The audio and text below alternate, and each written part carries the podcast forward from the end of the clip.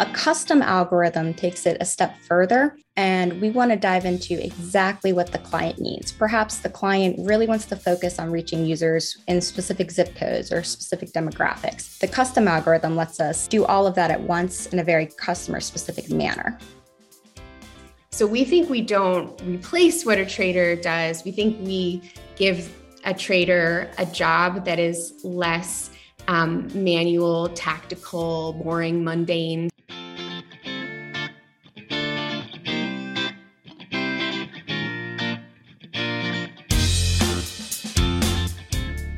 Hello, and welcome to another episode of the AdPod.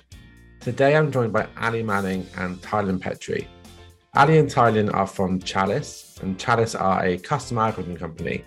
They build algorithms for media buyers all around the world. And today we're going to be talking about algorithms in media buying.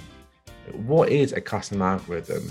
What role does it play? How important is it? How about the machine learning that sits behind it? I have tons of questions on this field, and I actually think it's probably one of the most misunderstood, but yet soon to be one of the most important areas of media buying. So, all that leads me to say is, I hope you enjoy season two, episode four of the AdPod.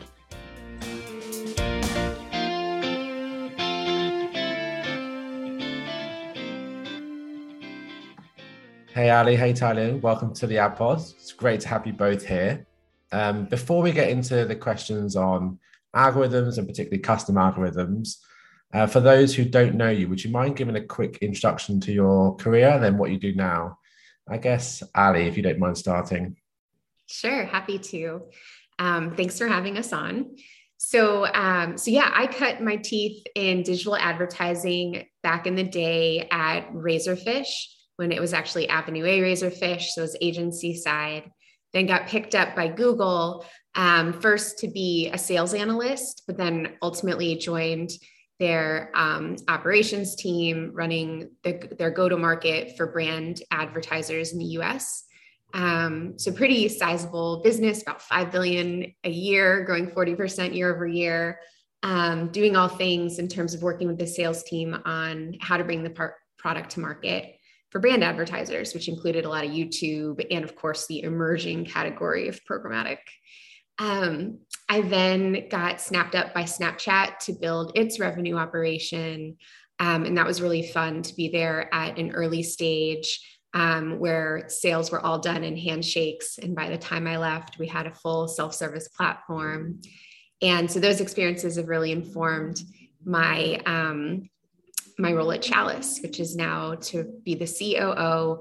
I'm also a co-founder and I run our, you know, go to market. So that includes sales and marketing, plus all of the fun um, operational stuff like finance, HR, um, and just like the core core business operation. Awesome. And how about you, Tylynn? Hi, um, so I'm a more recent graduate. I have a master's degree in math and I'm a part time PhD student in statistics. So I started working with Chalice right out of school as a data scientist. My background uh, is largely in machine learning. So I specialize in building different machine learning algorithms for our clients and working with all different sorts of data and models to produce the best results for everybody.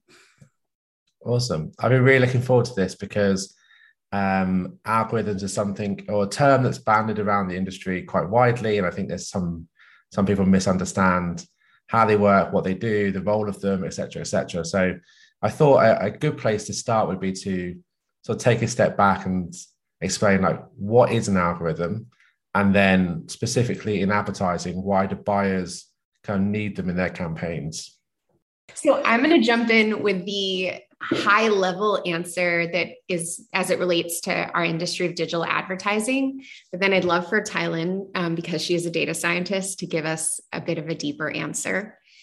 But so in our context of digital advertising, um, algorithms are really just a set of decisioning rules about what ad to get in front of what person in what moment in what context and at what price right and so you could think of them as just a bunch of if then statements. I bet a lot of our listeners here know if then statements because they probably are Power Excel users.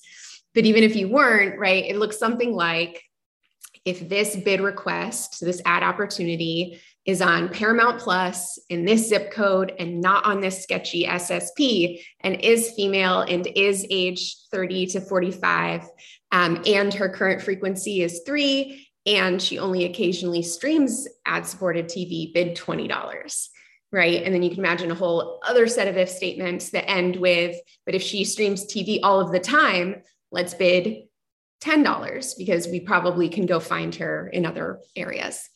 So, um, so that is an algorithm as it relates to digital advertising, but I'd love for Tylynn to just jump into maybe a more broad definition of algorithms and maybe help us all understand algorithms and models and how those two definitions play with one another. Sure. Thanks, Ali. So that's a great overview of what an algorithm is. More specifically, in the data science world, and you can think of an algorithm as just a set of instructions. What are we trying to accomplish and how do we do it? So within that, there's another category of things that we call models. So we have a broad overview of what we're trying to accomplish with our algorithm, then we can look at different models to do that. So we use artificial intelligence. We can dig down and pick a specific machine learning model or a specific statistical learning model and really drive into the weeds of how we want to accomplish that. Awesome. That's great. That makes tons of sense. And then I see the term custom algorithm used a lot. And aren't sort of all algorithm, algorithms custom by design because they've got different rules and um, so, what would be the difference between an algorithm and a custom algorithm? I guess. Um, I can take that. Um, an algorithm can be as custom as you want it to be. So, for example, there's something in Amazon called Autopilot. That's a very general catch-all machine learning model that ingests your data set from, let's say, OpenRTB data, and then outputs the results. If you want to predict conversions, maybe we're trying to drive purchase of a retail item, you would tell that autopilot algorithm to predict conversions using your data, and it'll give you some results. A custom algorithm takes it a step further, and we want to dive into exactly what the client needs. Perhaps the client really wants to focus on reaching users in specific zip codes or specific demographics. Maybe they want to reach multiple KPIs. Maybe we want to target not only purchase completes, but we also want to do something about brand awareness or incrementality. The custom algorithm lets us do all of that at once in a very customer specific manner. That's really clear. Uh, one of the things I find really interesting with um, data is how much are you led by the data versus how much you led by the client. So, as you were saying, then the example might be the client wants to do X, but then what if you were finding that the, data is saying Y? How do you kind of refine your algorithms based on either what you're finding or what the client wants, if that makes sense? We've had a lot of interesting conversations about that. Um, we have one client where they wanted us to target a particular conversion event, and we had to look at the data and go back to them saying, well, it's just not there. We can't build a model on this. The data just isn't right where we need it to be. So it's a discussion. So then we'll go back to the client. We'll find out, well, perhaps there's another com- uh, conversion event that we can target. And then we'll go from there. There's a lot of back and forth that we can do as a custom algorithm company that would get lost in the noise with something like Amazon Autopilot. You would never be able to get that level of customization at each step.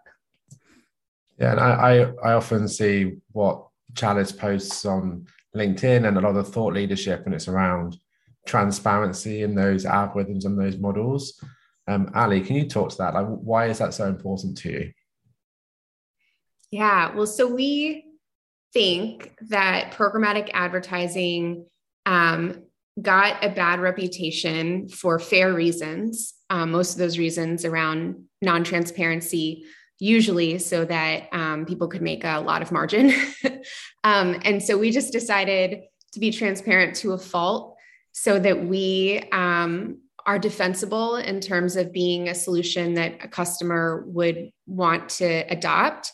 Um, but also because and because we want to be fair in pricing, but also because we think that you know what really drives um, programmatic buyers um, and and, and strategic decision makers are insights, right? And so when an algorithm is shared by many advertisers, you can't make the inner workings of that algorithm transparent because um because all you know data is commingled so because we actually um, build each algorithm per advertiser that allows us to actually open up what's going on inside of it what are the predictive variables um, which I think Tylynn could speak in more detail.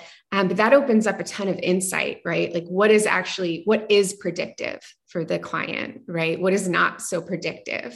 Um, where where are um, expectations misaligned with what is actually going on in the world and that generates a lot of useful insights that leads to more testing and ultimately better results um, and so we sort of you know, we've staked our flag in transparency because we believe it's the right thing to do and customers will know they're not being ripped off.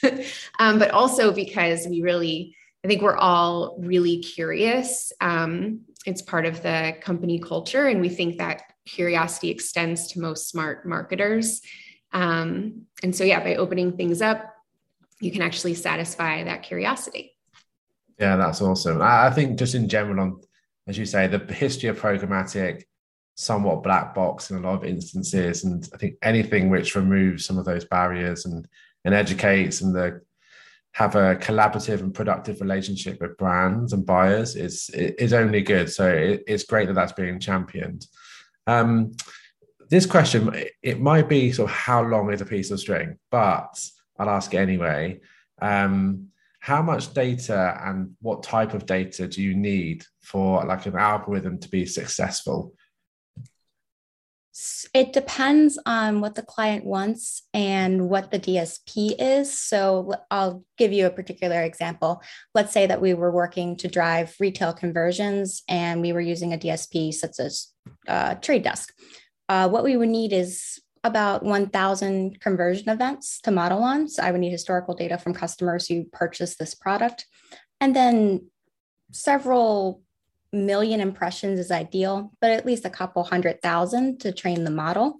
And within that, we typically narrow things down to 10 features, sometimes as low as three if we find that three are just incredibly predictive. And by features, um, those are things like sites, zip codes, supply vendor, and so on. So I think we've gotten very good at working with a minimal set of data and producing excellent results as a data science team. That's something that we pride ourselves on. Yeah, I, I thought when asking that, it was it was. I imagine you've got if you have a ton of data, like if it's conversion and conversion events, and it's like high frequency. Um, you can train your models. It's so much data. Whereas it just starts to get, I guess, get a little bit hardened. Maybe, maybe Ali, this is one for you. Is where where do algorithms not work in programmatic buying?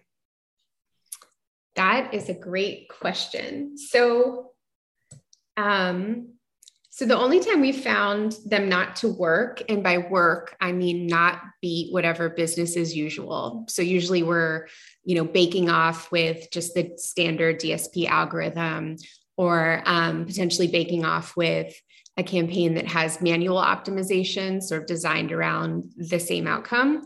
Um, we usually have only found it not to work if um, we've had a real constraint around time or data volume, as Tylynn was saying. Um, and usually that is like under less than two weeks to prove yourself out. Um, and like Tylynn was saying, like fewer than a thousand conversions. Um, otherwise, we've pretty consistently found that algorithms work well. Um, I guess the one place where maybe we don't get started with people, and so in that case, algorithms don't work, is where a, an advertiser really doesn't have a clear sense of what they, what KPI they really care about. Um, sometimes that's to our advantage because if they're like, well, I really care about both site visits and signups, let's say, we can do that. We can actually balance those two KPIs and um, experiment with balance with you know weighting them. Um, but if a client really just doesn't have a sense of what the success metric is um, it's you know i think it's hard for any anyone in advertising not just an algorithm company to figure out what to what to do.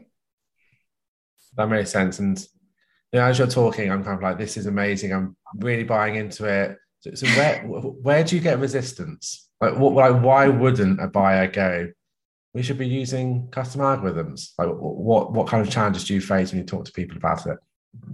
Yeah. So, um, an advisor told me recently, and I love it. He said, you know, be aspirin and fix the headache. Don't be the multivitamin that makes things like generally better, but you can't exactly tell how it's how it's um, you know adding to your wellness. And I think that's our biggest in market challenge right now is that we've been at least positioning ourselves more as this, you know, this multivitamin of like it's going to make you know lots of things better um, sort of you know what broad, broadly targeted across your advertising set. Um, you know maybe you take your vitamin for better skin or better hair. Um, and so we can target those you know different things with our different formulas um, and so that you know that just presents sort of a lot of or can present lack of urgency for folks right? Everyone has a ton of stuff going on. Um, however, what I would say is we have a huge advantage right now in a way, which is that all of the changes to privacy are making advertisers rethink their you know third party data strategy or just their you know how they're going to work in a cookieless environment and we're you know a secret weapon and making your first and second party data like really powerful. So we're starting to become the aspirin for the headache. Um, and yeah and that that's exciting. E- either way though it's just been like a lot of education. We're a completely new category. And i think your earlier question kind of hit it hit our biggest uh, point of resistance on the head which is like isn't this already available in my dsp like my dsp has an algorithm why is this better yeah yeah I, I guess some people think they're already using algorithms in some way and uh, I, yeah, I actually have sort of two follow up questions, I guess. The the first one is um, when buyers do say that, like, oh, we're already selecting the algorithms that are already pre built into the DSPs. Is it difficult to prove the point of difference that you might add, or, or any sort of custom algorithm the company might add, or or not? That makes sense. Well, Tylynn has just brought to market an amazing product we're calling SmartBid, which is um, basically, I would call it a better version of um, bid shading or predictive clearing, uh, right? It's about bidding the lowest to win while still um, pacing the budget as you'd like. And um, I think she could talk more about it. Um, but we're starting to get really concrete ideas of, of how much better we can be than a DSP algorithm. And just to, before she jumps into it, what I would say is the DSPs have all like built these capabilities for custom algorithms. They're out in market, you know, selling them themselves. Um, and so it's a win-win when customers use a custom algorithm. And we were talking to someone high level at the trade desk today, and we're like, well, we're about to come to market with something that um, might save customers more money than predictive clearing. Is that going to be an issue for our relationship? And he's like, I don't see an issue about it at all. If that's the case, our product team is going to be super interested. Um, you know, we think that delivering customers better results is always a win.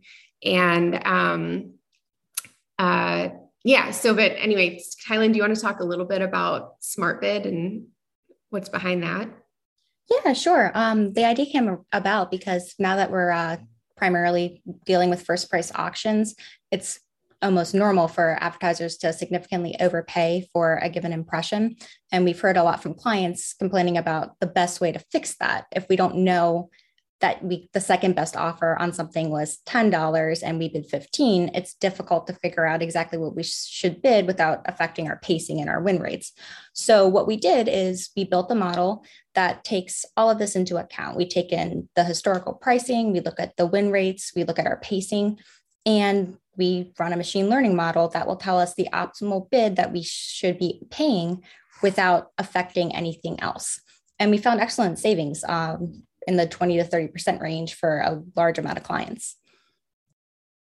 I, the reason I brought up SmartBid wasn't just because it's an amazing product and I own go to market and want to sell you something potentially. But the reason I brought it up is because it's a great example of we can just be more aggressive than a DSP algorithm, right? Where we model more granularly because since we're doing one advertiser at a time, we can go deeper, right? We can go deeper than DMA, we can go to zip code. Um, but also, you know, the DSPs have to be very sensitive and sort of conservative with their predictions most of the time, mostly because they're predicting across a lot of advertisers, right? And so they sort of make more small, delicate changes um, in terms of like bidding up or down. And we can just be really confident in what our algorithm's doing since it's such specific data. Um, and so we can be more aggressive, whether that's like smart bid, which is getting you cost savings, or whether that's like bidding up on high value um, ad opportunities because we think those are like high lifetime value consumers for you.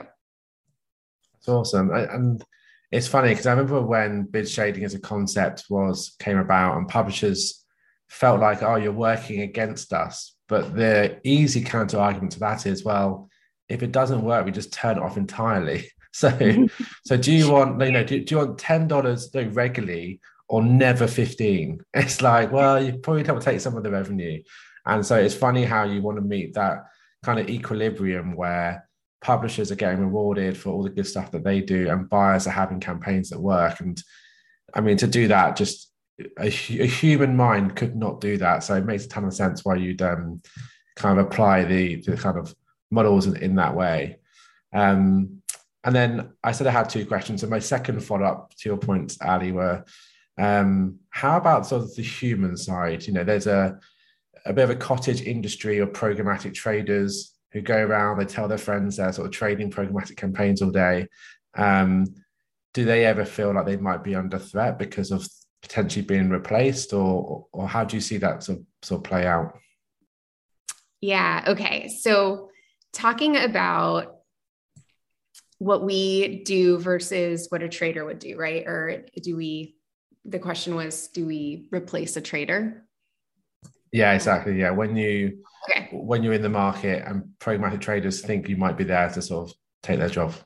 Yeah. Well, so the first thing we like to say is that competitors go out in the market and say, we do, we automate what a trader does.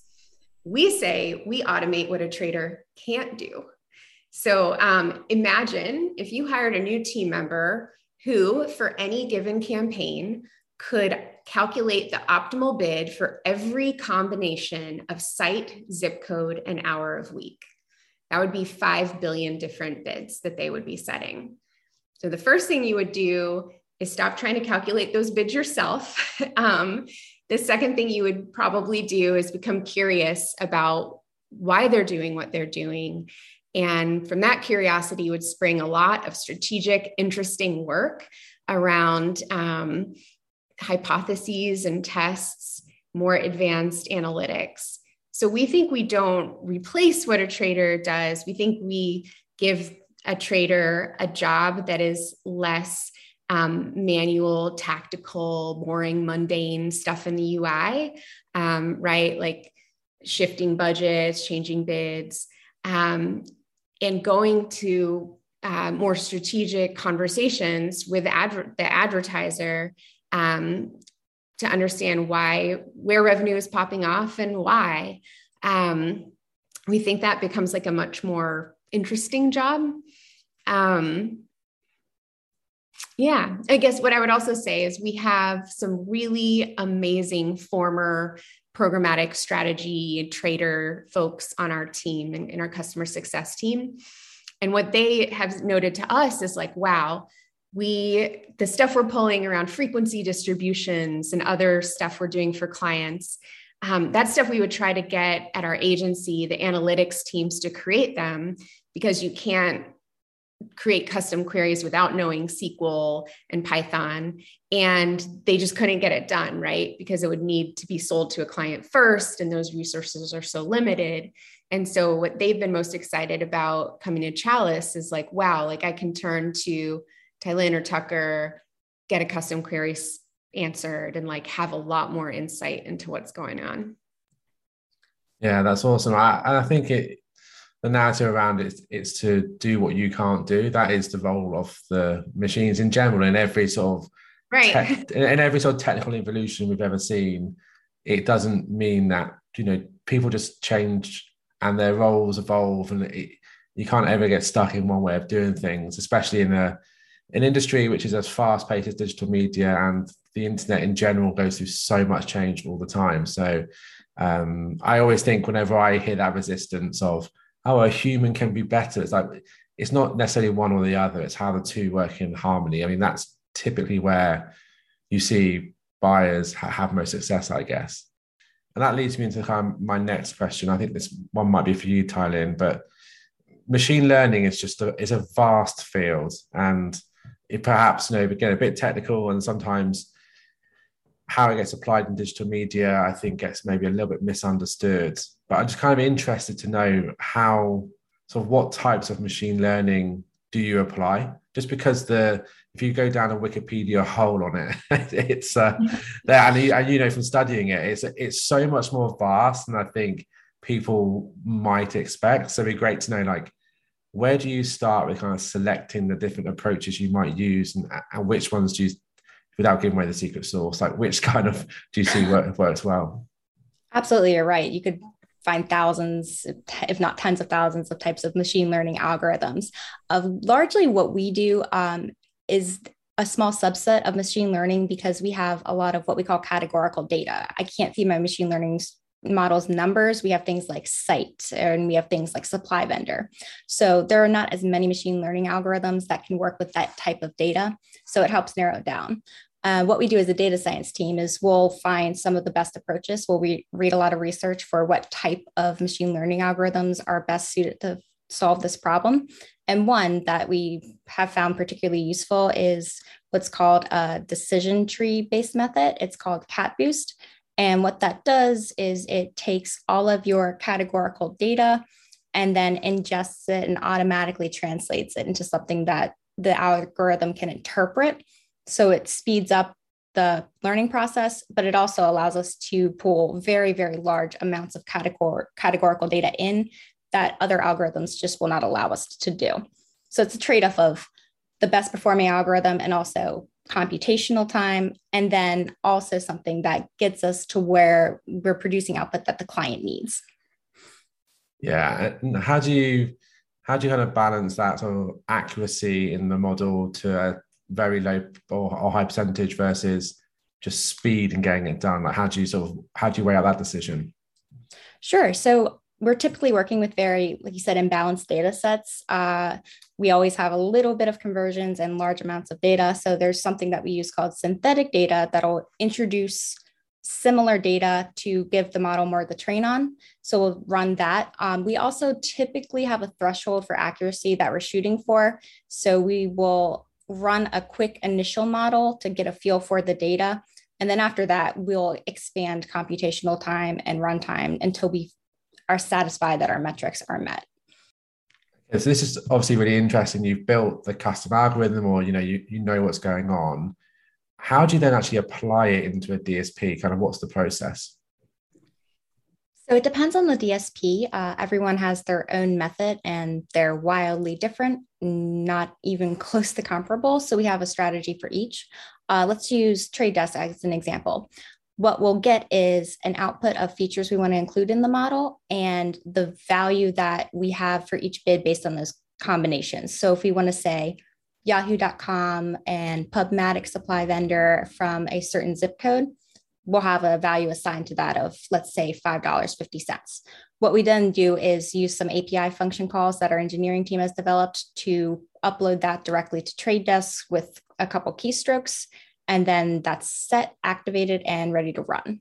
For something like DV360, they take a script of Python if else statements and a little uh, bit of some other statements in there, but it's essentially a long list detailing what to do in all of these cases.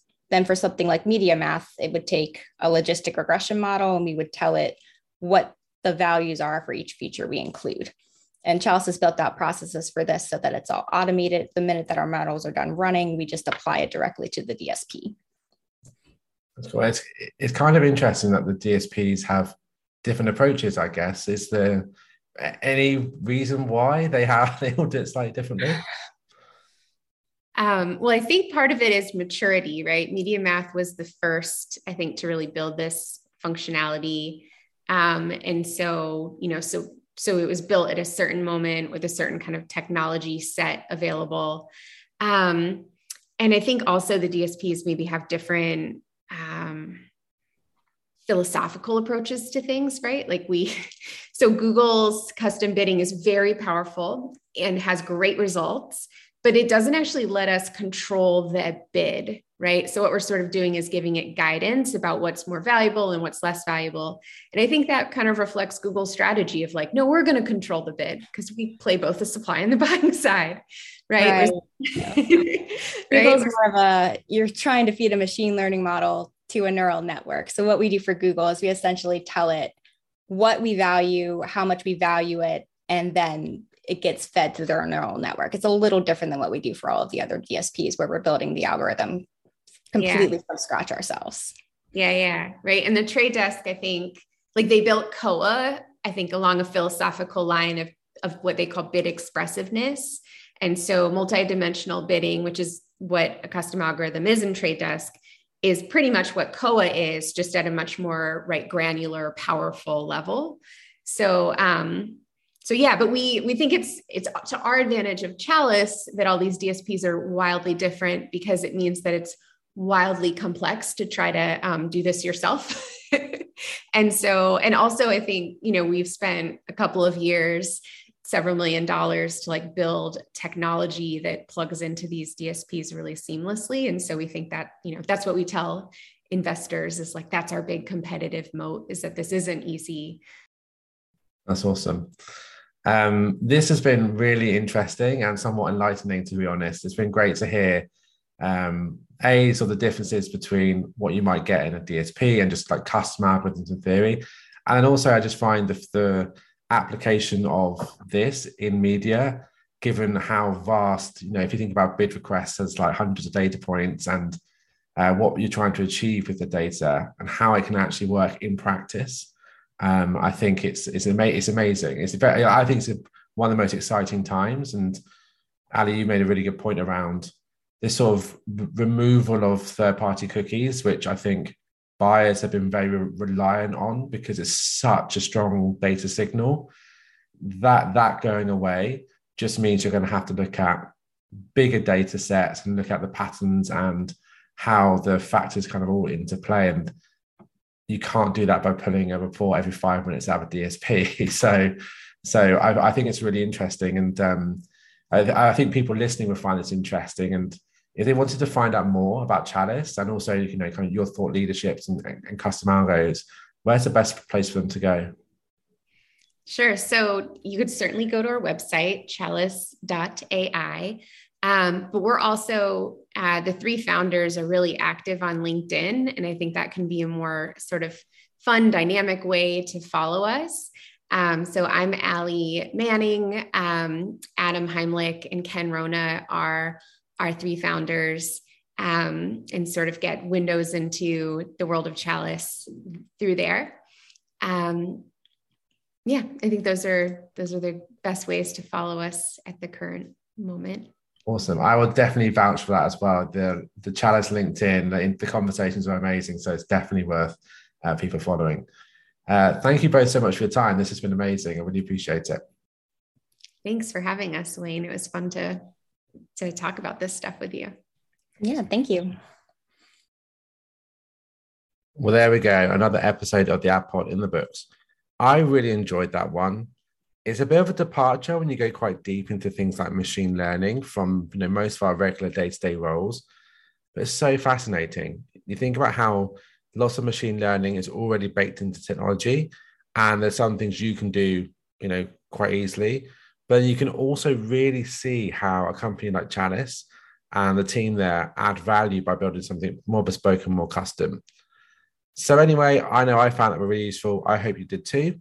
And until next time See you soon.